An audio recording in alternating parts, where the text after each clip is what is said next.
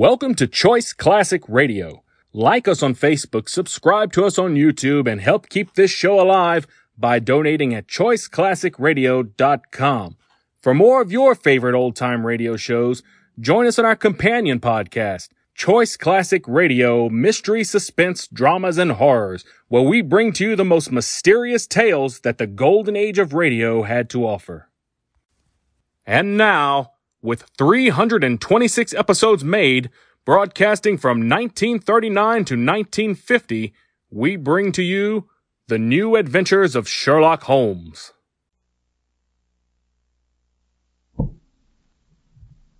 This episode from the life of Sherlock Holmes will be transmitted to our men and women overseas by short wave and through the worldwide facilities of the Armed Forces Radio Service. Petri Wine brings you And Nigel Bruce in the new adventures of Sherlock Holmes.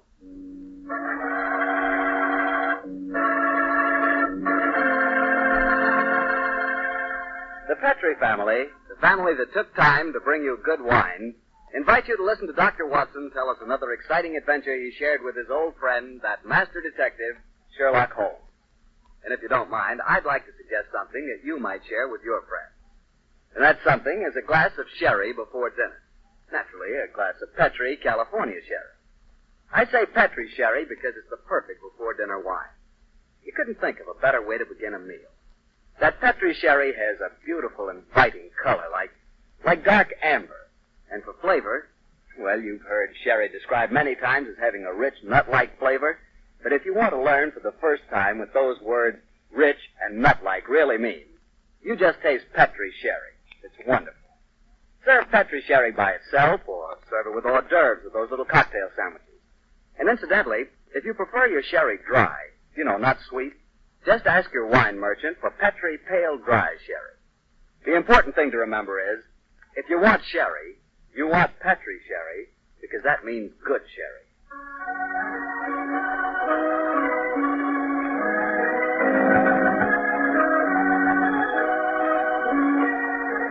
And now let's look in on our genial friend and good host, Dr. Watson. Good evening, Doctor. Good evening, Mr. Bartell. Punctual to the minute as usual. Never keep a doctor waiting, I always say. Particularly Dr. Watson. Draw up a chair, my boy. Thanks. Ah, that's it. All ready to tell us the Sherlock Holmes adventure of the speckled band, Doctor? Yes, I'm all ready, Mr. Bartell. Say, Doctor, just what does the speckled band mean? Wait till I've told you the story, young fellow, my lad. You'll find out for yourself. Sorry. The floor is all yours, Doctor. The adventure of the Speckled Band began on a rainy April morning in 1883. An urgent call from one of my patients had kept me up most of the night before, and in consequence, I came down to my breakfast rather later than usual, to find that Holmes had already left our house some hours earlier. As I sat there reading the morning paper and consuming my two lightly boiled eggs, there was a knock on the door. It opened to disclose a typical example of the British working man. A bag of tools in one hand and a grimy cap in the other. I can hear him now as he spoke to me from the doorway. You sent for me, Mr. Holmes? I'm not Mr. Holmes. Oh, beg your pardon, Governor. I'm counting in the gas bracket over the mouthpiece. Huh? What's wrong with it? I've got a leak in it. Oh, leak? Oh, well, well, what's wrong with your work? Yes, sir. Hope I won't disturb you, sir. Oh, no, that's all right, my man. Don't mind me. Very untidy man, Mr. Holmes, sir. What do you mean by that? Well, sir, you can't help noticing the mess this room's in. I've heard say he was as tidy as anyone. he started, but he learned his habits from a, from a bloke what lived with him. Doctor, uh, Dr. Watson, I think his name. You impertinent fellow, how dare you talk like that? I've got a good man. Where's the fellow go? Here! Here, come out of there! That's Mr. Holmes's room. Don't be angry with me, Watson. I was just slipping out of these grimy rags and into a dressing gown. Oh, good gracious me. so it was you, um, Holmes. Upon my soul, I, I never recognized you, but, but why the disguise? A case, my dear fellow, a case. One of those small problems which a trusting public occasionally confides to my investigation. To the British workman, old chap, all doors are open. Yes. His costume is unostentatious and his habits are sociable. Tool bag is an excellent passport. And a tawny moustache will secure the, the cooperation of the maid. Oh, but what's the case, Holmes? Modest little drama of life in the kitchen. One of those seemingly inconsequential affairs, and yet the honor of a duchess is at stake. What? Mad world, my masters, a mad world. Ah! Now I feel a little more comfortable. Let's return to the sitting room, shall we? And a strong cup of tea would be acceptable. Oh, you should tell me about the Duchess and life in the kitchen. Another time, old fellows, another time. At the moment, suppose you tell me what you know of Miss Helen Stoner. I received a letter from her this morning in which she informed me that she be calling here at 11, and also that she was a friend of yours. Yes, Helen Stoner. Yes, indeed, a charming girl. Then pour me a cup of tea, Watson, and tell me about her. Well, I befriended her at the time of the tragic death of her sister two years ago. I told you about the case. Uh, don't you remember? The sudden death of Violet Stoner at an old house in Stoke Moran? Yes, yes, yes. Huh? It all comes back to me now. There was an inquest, wasn't there, with a Yes, indeed. string of stupid and ineffective witnesses. I, I was one of them. Oh, I beg your pardon, fellow. Then uh, uh, you were the exception, of course. Hmm? Uh, uh, wait a minute, wait a minute. Let me see. I docketed the evidence on the case. Where was it? Uh, scrapbook. Oh, yes, here we are. Here we are. Now, let's see. Yes.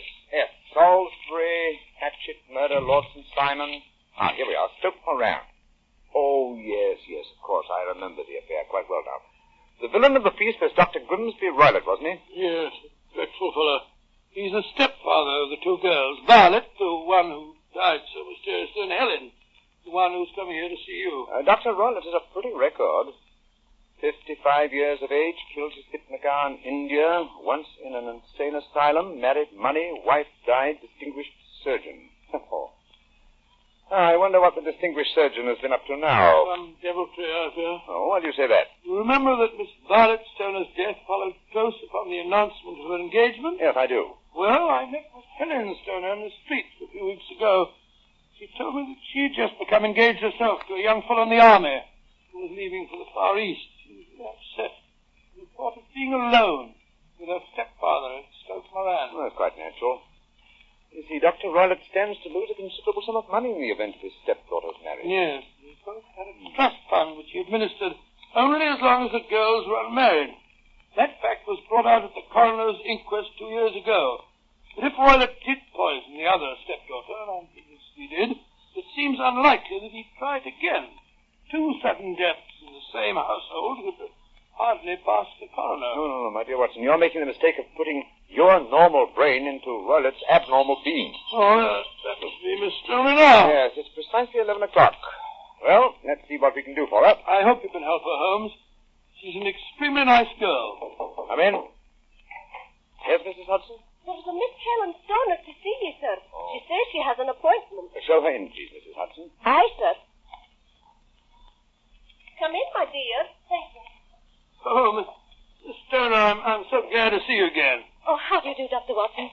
And this must be your friend. Yes, Miss Stoner, I am Sherlock Holmes. Sit down by the fire, won't you? Uh, yes, yes, please sit down there. You, you're trembling with cold. It's not cold that makes me shiver. Tell me, Mr. Holmes, has my stepfather, Dr. Grimsby Roylott, been here? No, he hasn't. He saw me in the street. I dashed by him in a hansom cab, but he saw me. Our eyes met and he waved me to stop, but I came here as fast as I could. A very sensible move. Dr. Watson has already given me several hints as to your present problem, as well as having refreshed my memory as to the circumstances of your sister's death. My problem is a simple enough one, Mr. Holmes. I'm. I'm waiting to be murdered. No, no, no. Uh, Dear please be Very well, Mr. Holmes. My fiancé is leaving for the Far East today. When he leaves, I shall be alone with my stepfather at Stoke Moran. He plans to murder me just as he murdered my sister. What sister. makes you say that, Miss Stoner?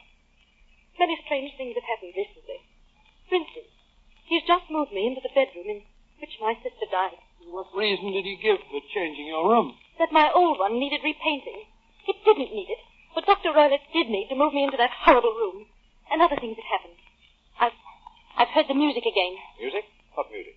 My sister first heard it a few days before she died. I heard it myself on that dreadful night she breathed her last.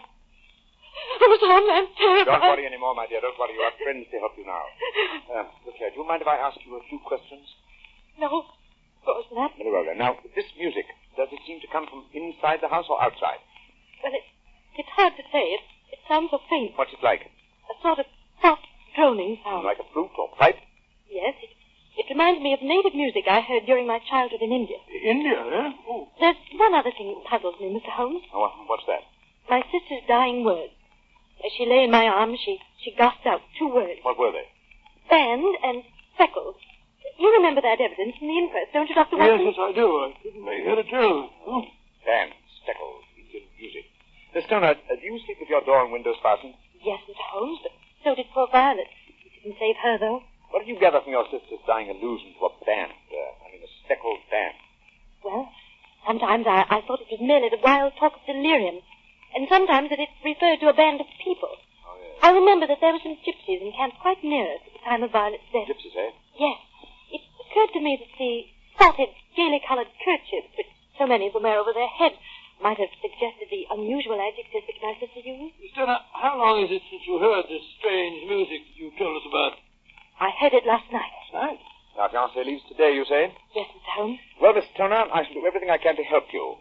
If we were to come down to Stoke Moran today, would it be possible to see over your rooms without the knowledge of your stepfather? I, I think so.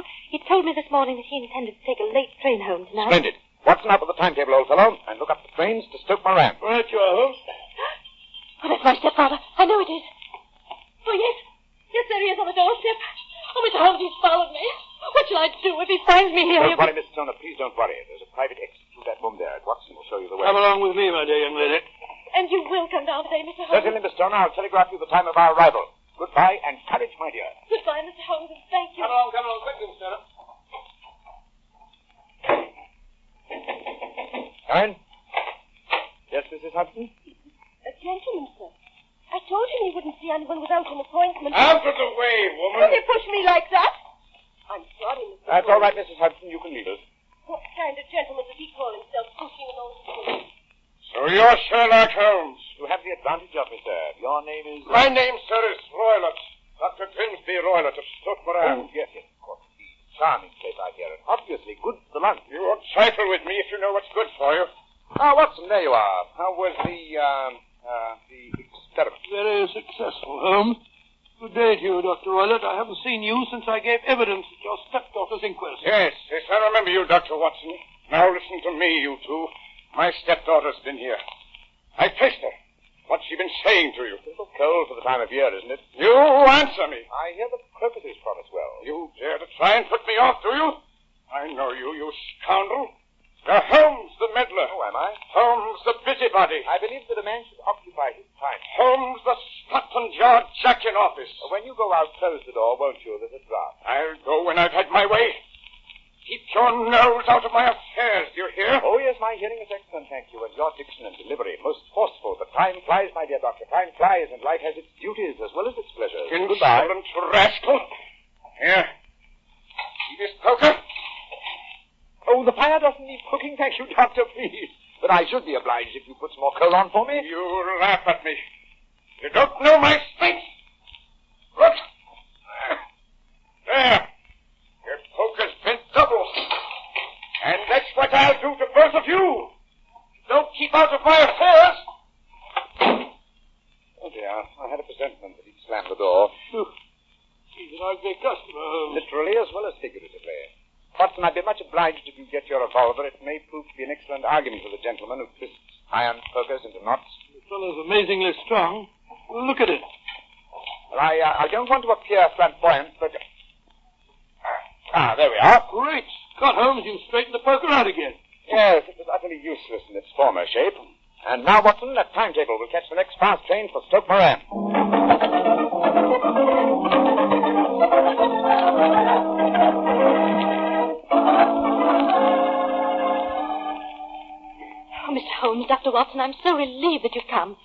Don't you think my stepfather might have followed you down here? You have to take that chance, Miss Stoner. A few hours' delay might mean a difference between your life and death. It's imperative that we examine this bedroom of yours before Dr. Roylott's return. Anyway, my dear, you mustn't worry any more. We're here in your house, and we're going to take good care that no harm befalls you. Thank you, Dr. Watson. This is the room in which your sister died, is it? Much as I pictured it. Dr. Roylott's room adjoins this one, you say, Miss Stoner? Yes, Doctor, on that side. The room which adjoins it on the other side is my regular bedroom. Uh, the one's being so conveniently painted, eh? Well, let's examine this room. Huh? No trapdoors or sliding panels, I suppose. Sounds solid enough, Holmes. Yes, I think it is. Hello, what's this? Are you aware that this bed is clamped to the floor, Miss Stoner? Why, I know, Mr. Holmes, I didn't know that. What an extraordinary thing. Was the bed in your other room anchored also? No, I, I don't think it was. Very illuminating. And this bell pull hanging against the wall above your bed. Oh, that, it, it doesn't work. Well, but if you, if you want to ring. There's another one on the other wall over there. Then uh, why this one? I, I don't know. My stepfather made a number of changes after he came here. Yes, quite a brisk activity, apparently. And uh, it took some strange shapes. Oh, why are you standing on the bed, Holmes? I'm curious, old fellow. Uh-huh. It may interest you to know that this bell rope is fastened to a brass hook. There's no wire attachment. It's a dummy. A dummy? But why? There's a small screen above it. It's a ventilator, I suppose. Yes, Mr. Holmes. A ventilator leading into your stepfather's room. Hmm, curious. I notice there's no means of opening the ventilator on this side. It can only be operated from your stepfather's room next door. I wonder if you might mind taking us in there. Of course, Mr. Holmes. Follow me. Thank you. What do you make of it, old Holmes? There's devil's work afoot, old chap. Here we are, Mr. Holmes. Much the same as the other room. A bit bigger, perhaps. That large safe against the wall seems to be an unusual piece of bedroom furniture. What is it, Miss Stoner? My stepfather's business papers are in. You've seen inside it, then. Only once, some years ago. I remember that it was full of documents. What's this saucer of milk doing on the top of it? Does Dr. Roylott keep a cat? No, but he does have a cheetah and a baboon as pets. He brought them with him from India. Well, Holmes, a cheetah is just a big cat. That's true, my dear fellow, but I doubt if a saucer of milk would go very far in satisfying the appetite of a cheetah. Well, I think I've seen enough. This matter is too serious for hesitation. Your life may depend upon your following my instructions, Miss Stoner. I'll do anything you say, Mr. Holmes, Is that the village inn I see through the trees from this window? Yes, the Queen's Arms. Your bedroom windows would be visible from there? Yes, Mr. Holmes. Very well, then. Watson and I will go there now and obtain accommodation. When your stepfather returns, you must confine yourself to your room on the pretense of a headache. You follow me? Perfectly. When Dr. Roylott retires for the night, you must open your bedroom window and put your lamp on the sill as a signal to us at the inn. Then withdraw quietly to your usual bedroom and the one that's been painted. I'm sure that you can manage there for one night. Of course. But what will you do? When we get your signal, Dr. Watson and I will come here and spend the night in your dead sister's room. We are going to solve this mystery of the dummy bell pull, the unusual ventilator, and the strange music in the night.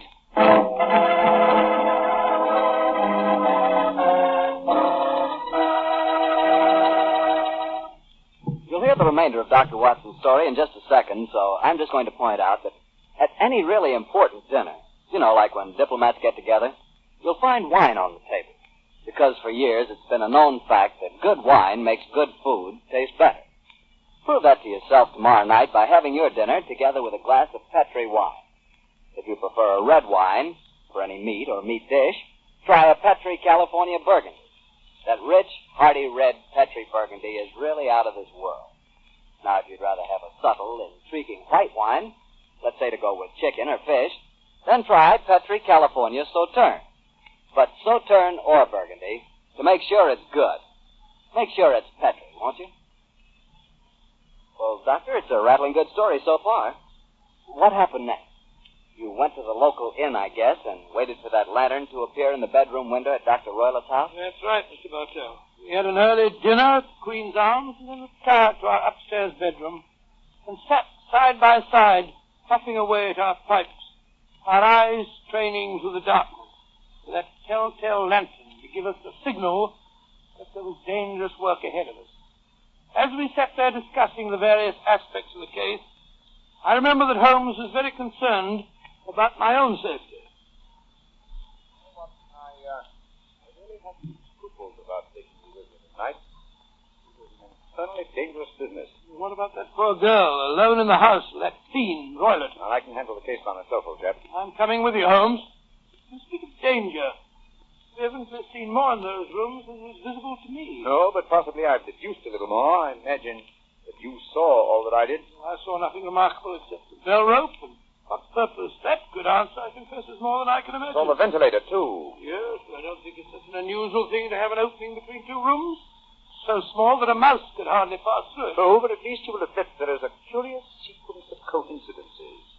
A ventilator is constructed, a bell cord is hung from it. A lady sleeps in a bed directly below the ventilator, a bed that is anchored to the floor. The lady dies. You can see what you're driving at, Holmes.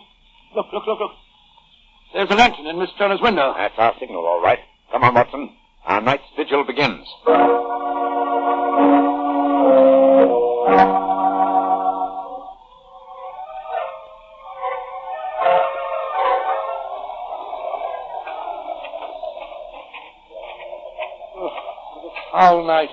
Night. For a foul business, Watson. Come on. Through these laurel bushes. It's only another 50 yards to the house. The lantern's still burning away in the bedroom window, Yes, and all the other lights are out. including the one in Dr. Roylott's room. He must have gone to sleep. To bed, possibly, Watson, but not, I think, to sleep. Great heavens, Holmes. Look! Look at that frightful creature leaping about in the moonlight. It looks like some hideous child. That's Dr. Roylott's pet baboon. It looks positively human. Yes. Probably a great deal more so than its master. Shh. Little let's open the window now. If Ivy provides a most convenient ladder, I'll go up first. Here, wait a minute. Oh, careful, careful. Yeah, I hope the thing is strong enough to hold us both. Oh, we look pretty stupid, flattening our backs in the, in the mud. Uh, give, give me a hand, Holmes, will you? I can't quite get my leg over, over this window ledge. There you are. Ah, thank you. Oh, my gosh. Shows the shadows. Exactly the same as it did this afternoon. Least sound will be fatal to our plans. Keep the lamp covered, so that if the ventilator is open from Dr. Roylott's room, no light will show from in here, you understand? That's it. Oh, why are you carrying that sticker? There for a visitor, and I expect before the night is over. A visitor who will herald his entrance with faint music from an Indian pipe. You mean the music? Signal? That's right. Signal to an accomplice who can enter a room with locked doors, an accomplice who kills and leaves no trace. You mean that... that No more talking, Watson. No more talking. I'll on the edge of the bed here. You sit on that chair. We have a revolver ready in case you should need it. Right, your Holmes. Have the lantern ready, too. When I shout now, turn the lights. Pull on the top of the bell rope. You understand? Perfect. Good. Now we must wait. Perhaps for some time. But don't go to sleep, old fellow. Don't go to sleep.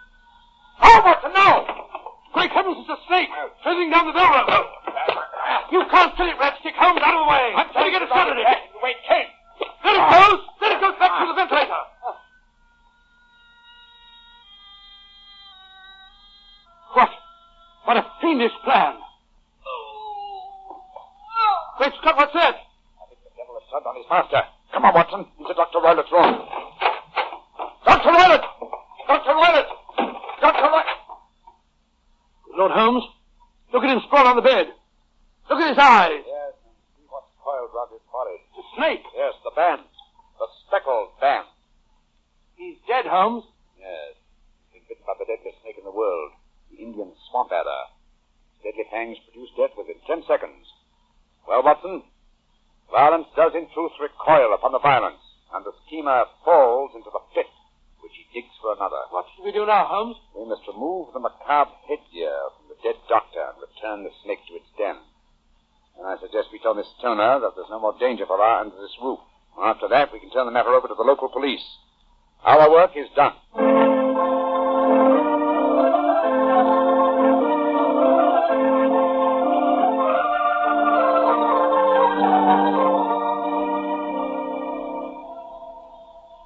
Oh, Mr. Holmes, Dr. Watson, I, I can't tell you how grateful I am that you brought me back here to Baker Street. Miss Stoner, it would have been inhuman to leave you in that house of death and horror.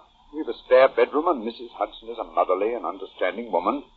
And I can assure you that Dr. Watson and I will be delighted to have you stay here until you've decided on your future plans. Yes, of course we will, my dear. In fact, it's rather refreshing to have a touch of, of youth about the place. You're both so kind. I think it's wonderful how you foiled my stepfather's devilish plans. yes, wasn't it? A remarkable example of logical deduction. No, it wasn't, old chap. But first, Your mention of the gypsies, Miss Stoner, the use of the word band, put me on an entirely wrong scent. However, when we examined the fatal room, I drew, drew the obvious conclusion. You mean the dummy bell rope, the ventilator, and the movable bed? That's right, old fellow. It instantly gave rise to the suspicion that the rope was there as a bridge for something coming through the ventilator and uh, traveling on down to the bed. I at once thought of a snake. When I saw the saucer of milk on top of the safe, well, my suspicions crystallized into certainty. Fiendish plot. Fiendish. Yes, an extremely clever one. Exactly. My stepfather must have trained the snake to return to him when he played the music. Yes. He put it through the ventilator with the certainty that it would crawl down the rope and land on the bed. It might or might not bite the occupant. Perhaps she might escape every night for a week, but, uh, oh well, sooner or later she must fall a victim. Thank heaven I came to you, Mr. Holmes.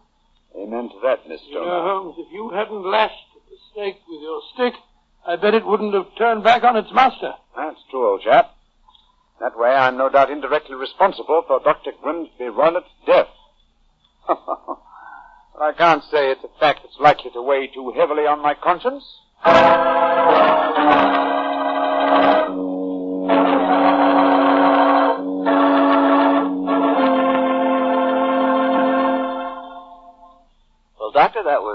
Fascinating story.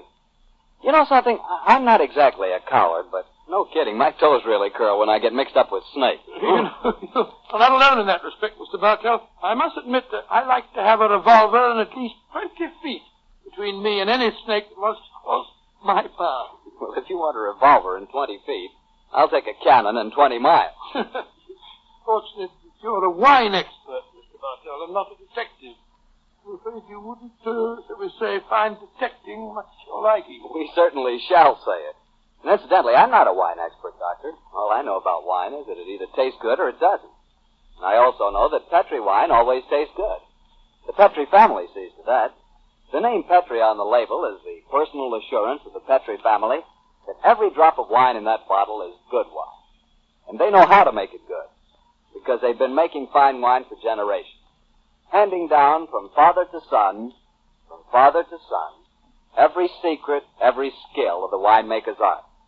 Yes, the Petri family took time to bring you good wine.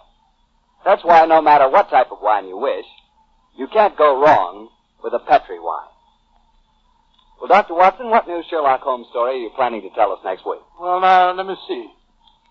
Next week, Mr. Bartell, next week, I I think I'll tell you an adventure that took place at a gambling casino in the south of France. A strange story of sudden tragedy and death. I call it The Adventure of the Double Zero. Sounds swell. We'll all be listening. Oh, now, just a minute, Mr. Bartell. Before I go, I want to say that every one of our friends bought war bonds to help our boys win the war. Now let's all buy victory bonds to help bring them back home again. Yes, and let's buy victory bonds to make sure that the men who were wounded will get the finest possible care. Those same victory bonds will help make the GI Bill of Rights success too. And they'll help provide for the families of those men who gave everything, including their lives. The men of our armed forces finished their job. Now let's finish ours. Buy victory bonds.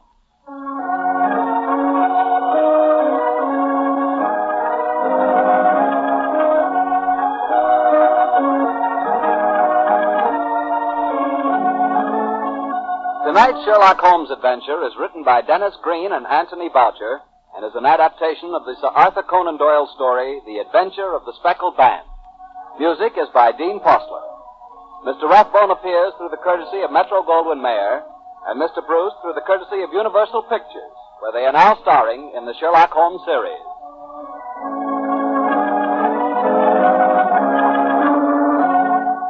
The Petri Wine Company of San Francisco, California, invites you to tune in again next week, same time, same station. This is Harry Bartell saying good night for the Petri family. Sherlock Holmes comes to you from our Hollywood studios. This is the Mutual Broadcasting System.